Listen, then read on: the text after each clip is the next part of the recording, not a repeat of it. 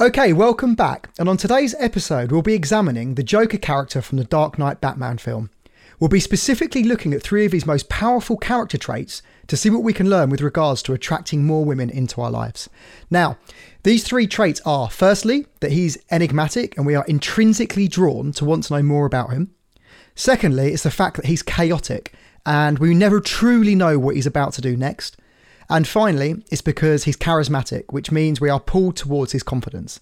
Now, before I go ahead with this podcast, I'd just like to add that the Joker is my absolute favourite anti hero, and the way that Heath Ledger was able to convey the archetype of chaos in the movie was an absolute spectacle, and I never really tire of watching it.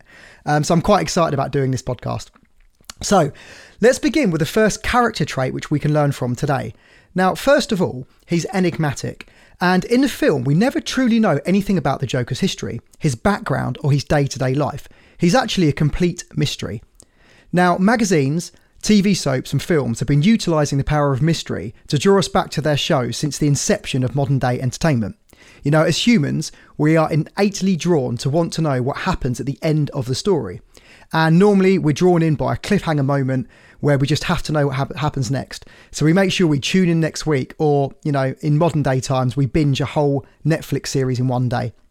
Now, mystery is powerful and mystery is alluring. And the Joker's character is the epitome of being mysterious. We are simply drawn to him because we want to know more. Now, if we counter this persona by looking at a cast iron example of how many of us go about talking to women, typically we try and big ourselves up in conversation and talk about the parts of our personality which we perceive that will be the most attractive to women. In a nutshell, what we're really doing here is giving away the end of our story right at the start of most of our interactions. And to put this further into perspective, it's like watching a TV series where you already know everything that's about to happen. We completely lose the emotional roller coaster and we don't enjoy the show. Now, one super effective way um, that I teach in my courses to combat this is to imagine that you physically have 10 gold coins in your hand. And every time you answer a woman's question, you lose one of your coins. And every coin that you give away, she becomes less attracted to you. Now, when we use this formula, you can see why women become disinterested in many of our conversations right at the start as we simply give away too much about ourselves way too soon. And what I found about using um, mystery in conversation, using the 10 gold coin strategy, is that it allows us to maintain our frame right from the beginning of interactions so that women straight away want to know more about us because we're keeping it to ourselves. Uh, secondly, it also allows us to lead the conversation by not following the guide of the girl in the interaction.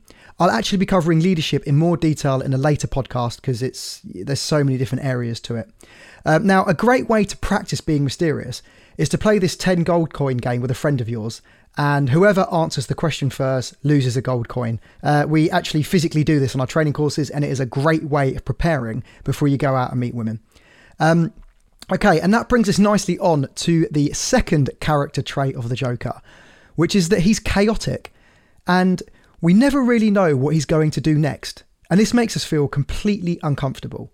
I mean, most of our lives we spend trying to create order within the chaos of the world. Yet this character is not only comfortable with the chaos, but he thrives within it. And that is what makes him da- a dangerous adversary to Batman. Now, what I want to focus on here is the emotions we feel when we are around someone who is completely chaotic. Generally, they will also be very spontaneous. And these types of people are normally fun to be around, as we never really know what's going to happen next. It's kind of similar to being mysterious in that it adds the intrigue of spending time with these people who seem not to abide by the normal social constructs. Um, now, again, there's one really extremely important lesson that we can derive from a chaotic personality, and that is it's exciting to be around these people and they are extremely spontaneous. And the suggestion I'd like to make here is based around our first date strategy. So, if you're meeting a girl for a coffee, rather than sitting down with her like we'd normally do, grab a takeaway. And then when you're walking, if you see an arcade, instantly go and play a game together. Or if there's an art gallery, just decide to go in there together. The main point here is to allow for some spontaneity during the date, to allow for some excitement and to keep the energy flowing. This way, she never truly knows what's going to happen next. Um, I often act spontaneous on my courses, and when clients think they're just about to relax, I'll go and give them something new to do. And in my experience, the more spontaneous, the better, as it really keeps the energy flowing and everyone mentally alert.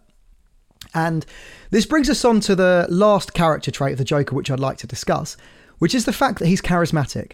Now, the Joker says what he wants, wears what he wants, and does what he wants. He doesn't care whether you agree with him or not. He's 100% completely self assured. Now, we can do a whole podcast just on his one specific area, but for this one, we're just going to focus on his not seeking validation. Now, in my experience, most of us don't have the confidence to make a decision in our lives. We normally do one of three things before we make our final decision. So, number one, we ask our friends. Number two, we ask our family. Or number three, we tend to look for celebrities for guidance.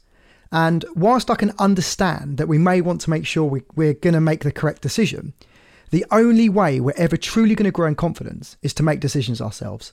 And this ultimately boils down to not being afraid to fail. The more we make mistakes in our lives, the quicker we're going to learn. And the quicker we learn, the more confident we're going to become. And now that you've listened to this example, I suggest it should begin right now, today. So start for the next 24 hours of not seeking other people's opinion before you make a decision. And there is an intrinsic power that comes from taking control and not being so and being solely responsible for the decisions in our lives. I mean, could you imagine the Joker asking the other villains their opinion about what he should do next? I'm not quite sure it'd have the same effect. So perhaps it's time to embrace some chaos into our lives. Until tomorrow.